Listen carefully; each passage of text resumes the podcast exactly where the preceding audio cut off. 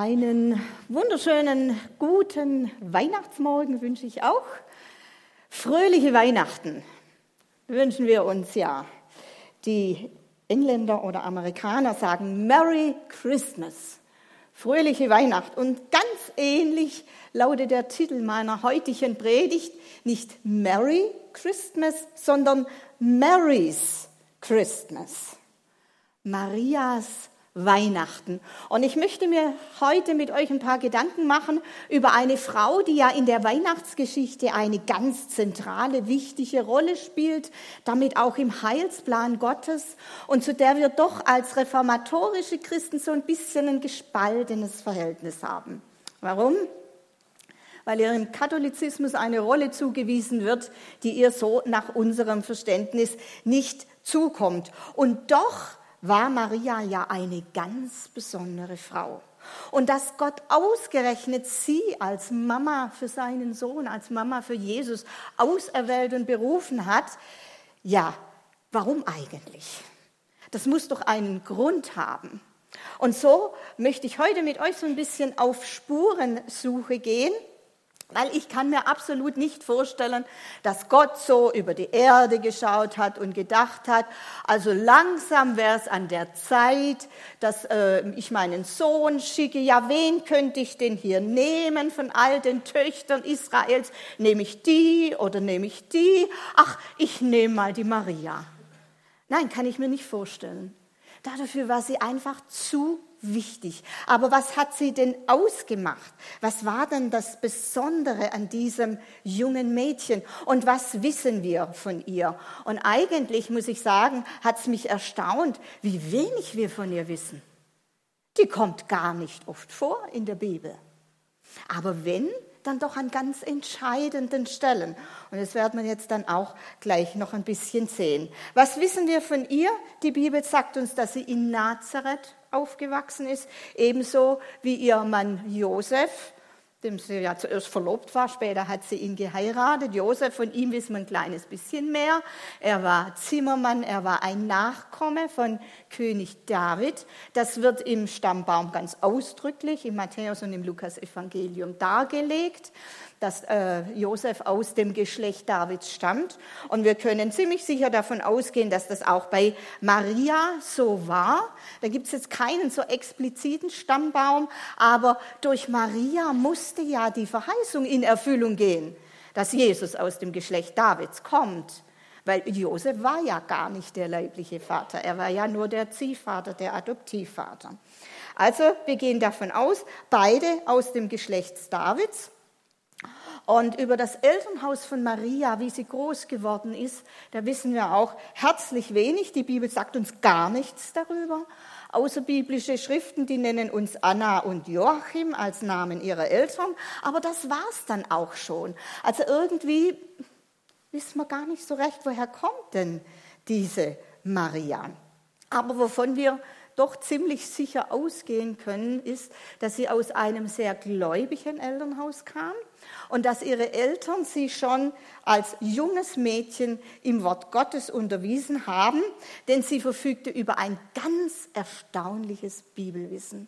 Sie konnte Teile aus der Tora zitieren und richtig passend auch auf ihre Situation anwenden, sie proklamieren, sie eben auf sich beziehen. Und da sehen wir, äh, Maria war irgendwo im Wort Gottes zu Hause und das war mehr als reines Schulwissen. Damit ging sie um, daraus lebte sie. Sie hatte ein offenes Herz, ein offenes Ohr für Gottes Reden. Ja, man könnte sagen, Maria kannte Gott und Gott kannte Maria.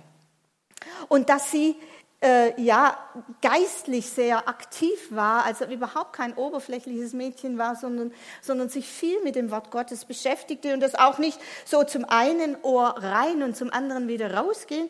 Das sehen wir zum Beispiel an der Geschichte, als Jesus geboren war und als die Hirten dann kamen zu dieser Krippe, das Kind anbeteten und auch davon erzählten, was die Engel ihnen gesagt hatten über dieses Kind, also ja auch eine göttliche Offenbarung Offenbarung über Jesus da weitergeben.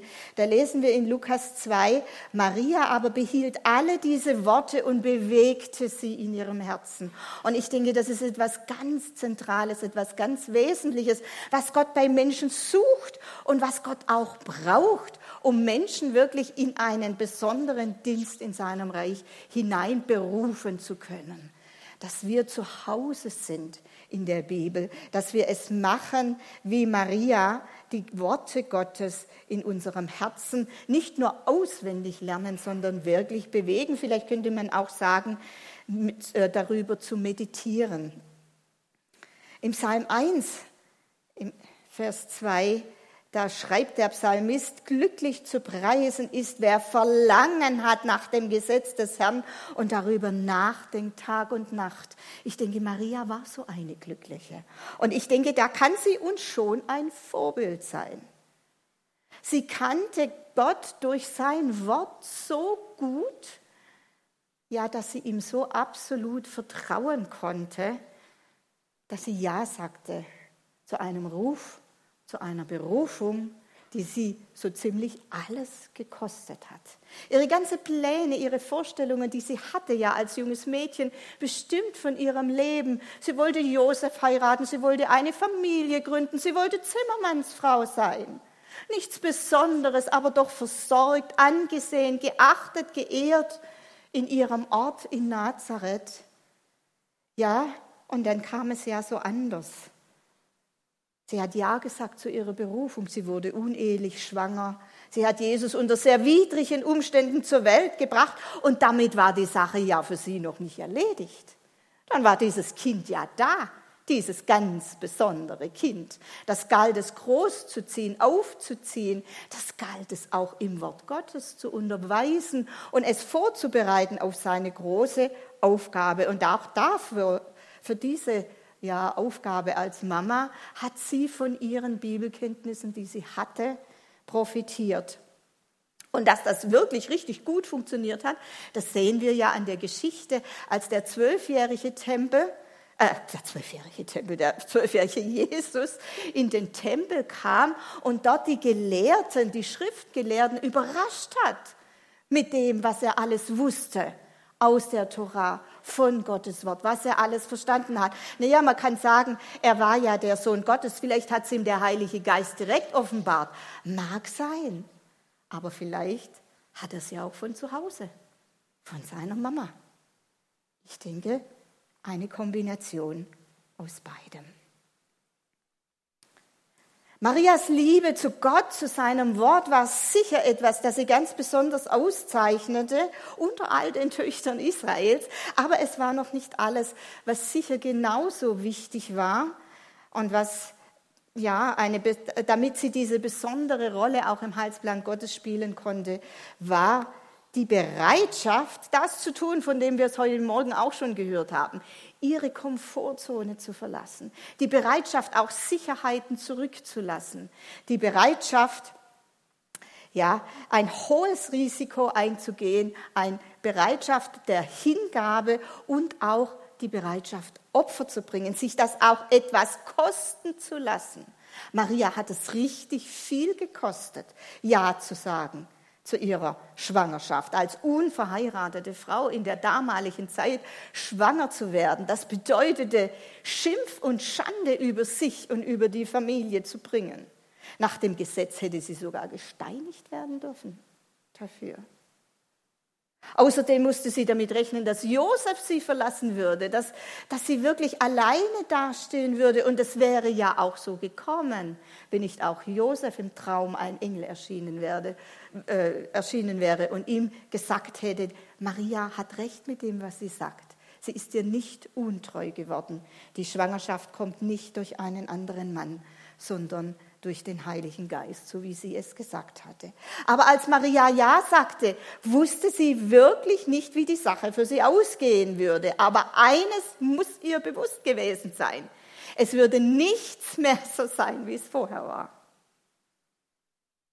Und alles, was sie sich erträumt hatte, was sie sich vorgestellt hatte, das gab sie mit diesem Ja auch auf. Aber sie war bereit, sich dem Willen Gottes unterzuordnen. Sie war bereit, sich und ihr Leben ganz in Gottes Hand zu legen, auch persönliche Nachteile in Kauf zu nehmen. Und darin ist sie zweifellos ein ganz großes Vorbild für uns. Nein, wir verehren sie nicht als Mutter Gottes. Wir beten sie nicht an. Aber sie nur so unter den Tisch fallen zu lassen, ist auch nicht okay. Sie ist schon eine besondere Frau und ein großes Vorbild. Ich sagte vorher schon, sie kommt in der Bibel gar nicht so oft vor, wenn doch an entscheidenden Stellen. Also ich weiß nicht, ob euch bewusst ist, dass es Maria war, die das erste Wunder Gottes frei, äh, Wunder Jesu freigesetzt hat. Da die Hochzeit zu Kanaan, wo Jesus Wasser zu Wein machte. Er hatte noch nie ein Wunder getan. Und jetzt war da dieser Engpass auf dieser Hochzeit. Und Maria, das ist das Besondere auch in ihr, sie glaubte an Jesus, sie glaubte an seine Stellung, sie glaubte an seinen Dienst, an sein Messias sei noch bevor er es unter Beweis gestellt hatte. Und sie bat Jesus in einer menschlich ausweglosen Situation um übernatürliches Eingreifen und übernatürliche Hilfe. Diesen Glauben hatte sie an Jesus. Und sie war es dann, die die Diener anwies, genau das zu tun, was Jesus ihnen sagen würde. Und nur weil diese Dinge zusammenkamen, konnte das erste Wunder geschehen und Wasser zu Wein werden. Es war letztendlich der Glaube Marias, der dieses Wunder freisetzte. Ja, und schließlich war sie eine der ganz wenigen, die bis zum Schluss bei Jesus blieben als er da an diesem römischen Kreuz hing und unschuldig verblutete für unsere Schuld. Was für eine starke Frau. Als Mutter hier nicht davon zu laufen, hier nicht zu Hause zu bleiben, sich einzuschließen, zu heulen, sondern unter diesem Kreuz zu sitzen und das eigene Kind sterben zu sehen. Sie leistete ihm Beistand bis zum Ende. Was für eine starke Frau, was für eine starke Mutter, die das aushält. Ja, sie war eine besondere Frau, auch wenn wir es nicht als gerechtfertigt sehen, sie auf eine Stufe zu stellen mit Jesus. Sie hat im Übrigen selbst nie diesen Titel Mutter Gottes beansprucht. Nie. Im Gegenteil. Sie war sehr, sehr demütig. Sie redete von sich als von einer unbedeutenden Dienerin Gottes, der Gnade widerfahren war. Das werden wir gleich auch noch sehen. Und auch eben diese Demut gepaart mit einer Stärke, die eigentlich ihresgleichen sucht, das zeichnete Maria aus. Und sie sah ihre Mutterrolle als Geschenk und als Verantwortung zugleich, der sie sich stellte. So, war jetzt eine lange Einleitung und jetzt wollen wir mal sehen, wollen wir mal miteinander diese doch recht bekannte Geschichte im Lukas-Evangelium lesen, wie Mary's Christmas begann. Lukas 1.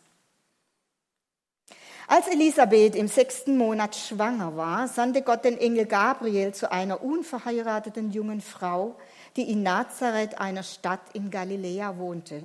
Sie hieß Maria und war mit Josef, einem Mann aus dem Haus Davids, verlobt. Maria war noch unberührt. Sei gegrüßt, du Begnadete, sagte Gabriel zu ihr, als er hereinkam. Der Herr ist mit dir. Maria erschrak zutiefst, als sie so angesprochen wurde und fragte sich, was dieser Gruß zu bedeuten habe.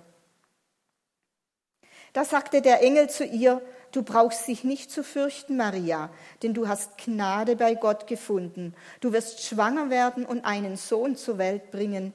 Dem sollst du den Namen Jesus geben. Er wird groß sein und wird Sohn des Höchsten genannt werden. Gott, der Herr, wird ihm den Thron seines Stammvaters David geben. Er wird für immer über die Nachkommen Jakobs herrschen und seine Herrschaft wird niemals aufhören. Wie soll das zugehen? fragte Maria den Engel. Ich bin doch noch gar nicht verheiratet. Er gab ihr zur Antwort, Der Heilige Geist wird über dich kommen und die Kraft des Höchsten wird dich überschatten. Deshalb wird auch das Kind, das du zur Welt bringst, heilig sein und Gottes Sohn genannt werden. Und er fügte hinzu, auch Elisabeth, deine Verwandte, ist schwanger und wird noch in ihrem Alter einen Sohn bekommen. Von ihr hieß es, sie sei unfruchtbar und jetzt ist sie im sechsten Monat. Denn für Gott ist nichts unmöglich. Da sagte Maria, ich bin die Dienerin des Herrn. Wie du gesagt hast, soll mit mir geschehen. Hierauf verließ sie der Engel. Ich bin die Dienerin des Herrn, wie du gesagt hast, soll mit mir geschehen. Diese zwei Sätze waren ein Wendepunkt im Leben von Maria. Ab da war tatsächlich alles anders. Maria gab ihre eigenen Zukunftsvorstellungen, ihre eigenen Wünsche und Pläne auf und legte sich mit allem, was sie anging, ganz in Gottes Hand und lieferte sich einer ungewissen Zukunft aus. Und mal ehrlich habe ich gedacht, wie weit darf denn Gott da mit uns gehen? Was darf er denn von uns verlangen? Wohin darf er denn uns führen, damit wir immer noch sagen können, was du gesagt hast, soll mit mir geschehen? Also solange alles glatt läuft, ist es ja gar kein Problem. Solange der Wille Gottes immer ja ganz positiv sich in unserem Leben auswirkt, solange ist es ja gar kein Problem. Aber wenn da etwas verlangt wird, wenn es da um Opfer geht, wenn es da um Hingabe geht, können wir dann immer noch sagen, dein Wille soll auch mein Wille sein. Deine Pläne, meine Pläne, deine Gedanken, meine Gedanken. Du darfst mich gebrauchen, du darfst mich senden. Ich gehöre dir mit Haut und Haaren, mit allem, was ich bin und habe. Mary's Christmas begann mit diesem bedingungslosen Ja. Und ich denke, jede Berufung beginnt irgendwo damit. Sie hätte auch Nein sagen können, tatsächlich. Sie hätte Nein sagen können, Josef heiraten und ein ganz normales Leben führen können. Gabriel stellte ihr die Pläne und die Absichten Gottes vor, aber er zwang sie nicht hinein. Er sagte, das ist Gottes Plan. Bist du bereit? Auch der Heilige Geist, als er nachher über sie kam, er vergewaltigte sie nicht. Er wollte zuvor ihr Einverständnis. Gott bedient sich nicht einfach der Menschen. Gott bedient sich nicht auch einfach dir oder mir. Gott ist ein Gott, der immer wieder Neues schafft. Und er sucht, er braucht, er gebraucht dafür Menschen, die sich rufen lassen, ja, dieses Neue umzusetzen, mit ihm unterwegs zu sein, Jesus nachzufolgen. Sucht Gott bis heute Menschen. Aber er drängt uns nicht, er vergewaltigt uns nicht. Äh, er fragt, er wirbt und wenn wir zustimmen, ja, dann kommt in Existenz, was Gott für uns geplant hat. Maria stimmte zu und sie tat es nicht in dieser Haltung, hat ja sowieso keinen Wert, Gott macht doch sowieso, was er will.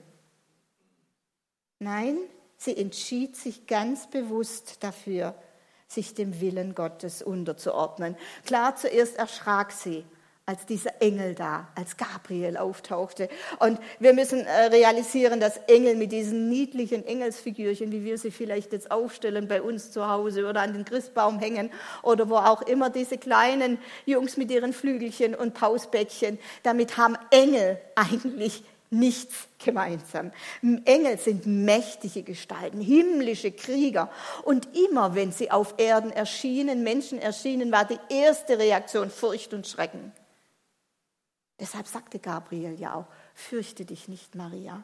Die Engel auf dem Felde, ihre ersten Worte zu den Hirten waren, fürchtet euch nicht.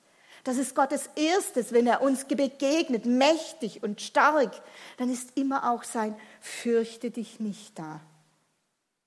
Maria erschrak zuerst, aber dann reagierte sie doch erstaunlich souverän, irgendwo cool auf diesen Himmelsboden. Sie lief nicht davon. Sie war Sie versteckte sich nicht, sondern sie stellte sich diesem Gespräch, sie redete sehr respektvoll, mit Gabriel, aber irgendwo auch ungeniert. Also wieder so ein Indiz, dass Maria irgendwo schon vertraut war mit der geistlichen Welt. Lukas berichtet in seinem Evangelium noch eine, ein erstaunliches, ein besonderes Detail, nämlich dass ihr Erschrecken eigentlich mehr der Botschaft galt als dem Engel selbst. Vers 29, Maria erschrak zutiefst, als sie so angesprochen wurde und fragte sich, was dieser Gruß zu bedeuten habe. Anscheinend war es dieser Gruß, der sie erschreckte. Und Grüße von Engeln sind mehr als Hi oder Hallo oder High Five. Grüße von Engeln haben eine Botschaft, sie haben eine Aussage, sie bringen schon ganz viel auf den Punkt.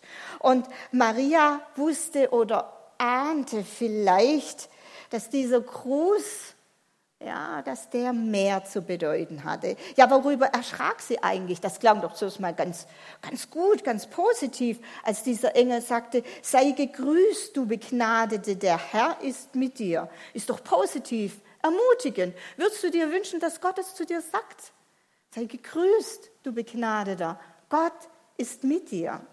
Aber irgendwo, ich dachte mir, das ist so, wie wenn du am Jahresanfang, wenn wir hier die Lose verteilen, so ein Vers ziehst, fürchte dich nicht, ich bin bei dir alle Tage. Ein wunderbarer Vers, aber irgendwo beschleicht einen doch so da dieses Gefühl, hm, wofür, wovor brauche ich denn den Beistand Gottes? Wovor soll ich mich denn nicht fürchten? Werden da Tage kommen, die zum Fürchten sind? Und so ähnlich scheint es Maria ergangen zu sein. Sie war bestürzt über diesen Gruß. Wofür musste sie besonders begnadet sein? Was würde da noch kommen? Welches dicke Ende kommt da noch? Und sie hatte ja nicht Unrecht. Der weitere Verlauf des Gesprächs sollte ihre Ahnungen ja bestätigen. Gabriel kommt jetzt zum Eigentlichen. Er sagt Maria, was Gott mit ihr vorhat.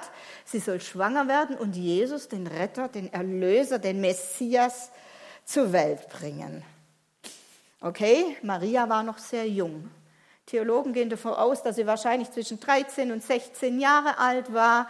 Also äh, im Judentum damals wurden Mädels meistens so im Alter von 12 Jahren äh, verlobt und dann mit zwischen 13 und 16 heirateten sie, also dann mit Beginn der Geschlechtsreife.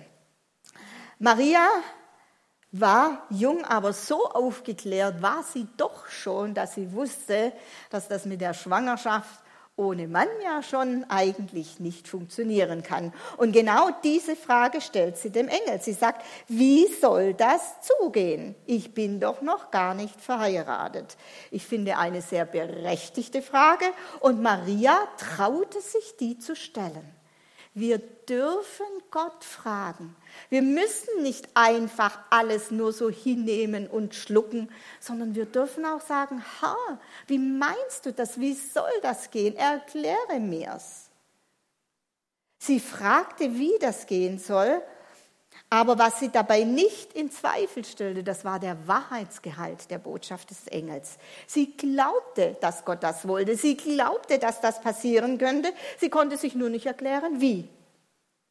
Und manchmal ist es ja so im Leben. Wir haben da die nackten Tatsachen auf der einen Seite, die sprechen eine Sprache, und dann haben wir das Wort Gottes auf der anderen Seite, das mag manchmal eine ganz andere Sprache sprechen. Ja, und wie kriegen wir das dann zusammen?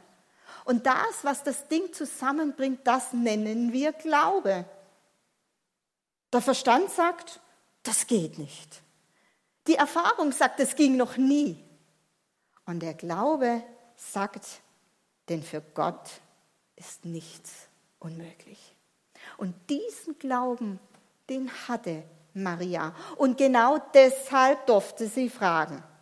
Als sie Wochen später ihre Cousine Elisabeth besuchte, kommt ja in der Geschichte auch vor, die eben auch schwanger war, schon etwas weiter als sie, da sagte Elisabeth zu Maria, glücklich bist du zu preisen, weil du geglaubt hast.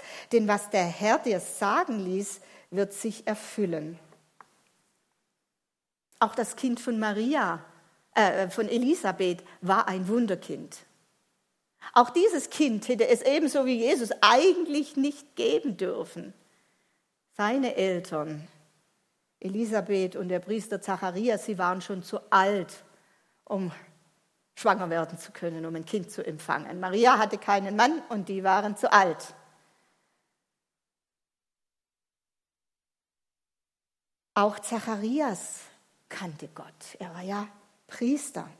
Aber im Gegensatz zu Maria schaffte er es nicht, den Glauben über den Verstand und die Erfahrungen zu stellen. Das ist vielleicht auch irgendwo ein Stück weit das Mango des Alters. Es bringt uns einiges an Weisheit, an Lebenserfahrung, aber manchmal ist es auch schwer, mit den vielen Erfahrungen, die sich so im Laufe eines Lebens ansammeln, tatsächlich dann noch Glauben zu haben. Zacharias konnte und wollte das nicht mehr glauben, was der Engel zu ihm sagte.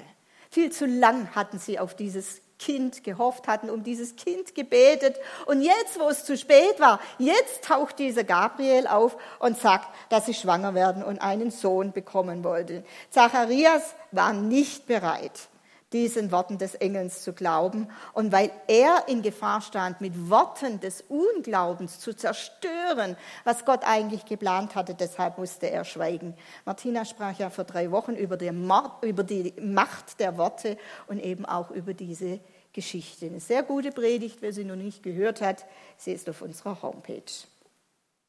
Maria fragte im Glauben und das war okay. Auch Zacharias hatte Fragen. Auch er ja, hat den Engel einige Fragen gestellt. Aber weil er den Glauben nicht hatte, war das nicht okay. Gabriel sagte zu Zacharias, weil du meinen Worten nicht geglaubt hast, wirst du nicht mehr sprechen können, bis das Kind geboren ist.